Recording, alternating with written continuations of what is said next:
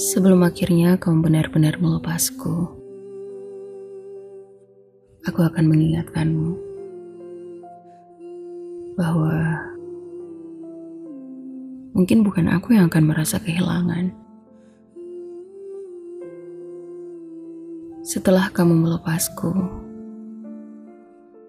kamu akan menemukan yang baru. Mungkin ia tidak akan sesabar aku menghadapi amarahmu. Bisa juga ia tidak akan kuat menghadapi keras kepalamu. Atau ia tidak cukup hebat menghadapi sifat kekanak-kanakanmu. Dan kemungkinan yang lain ialah mungkin ia tidak akan sepandai aku dalam memanjakanmu.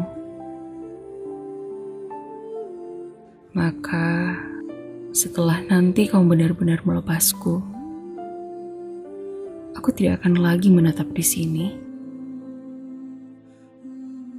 Barangkali jika nanti kamu dihantui rasa sesal,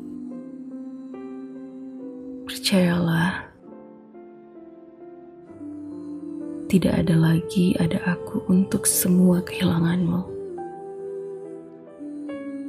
Sebab aku telah lelah memberi kesempatan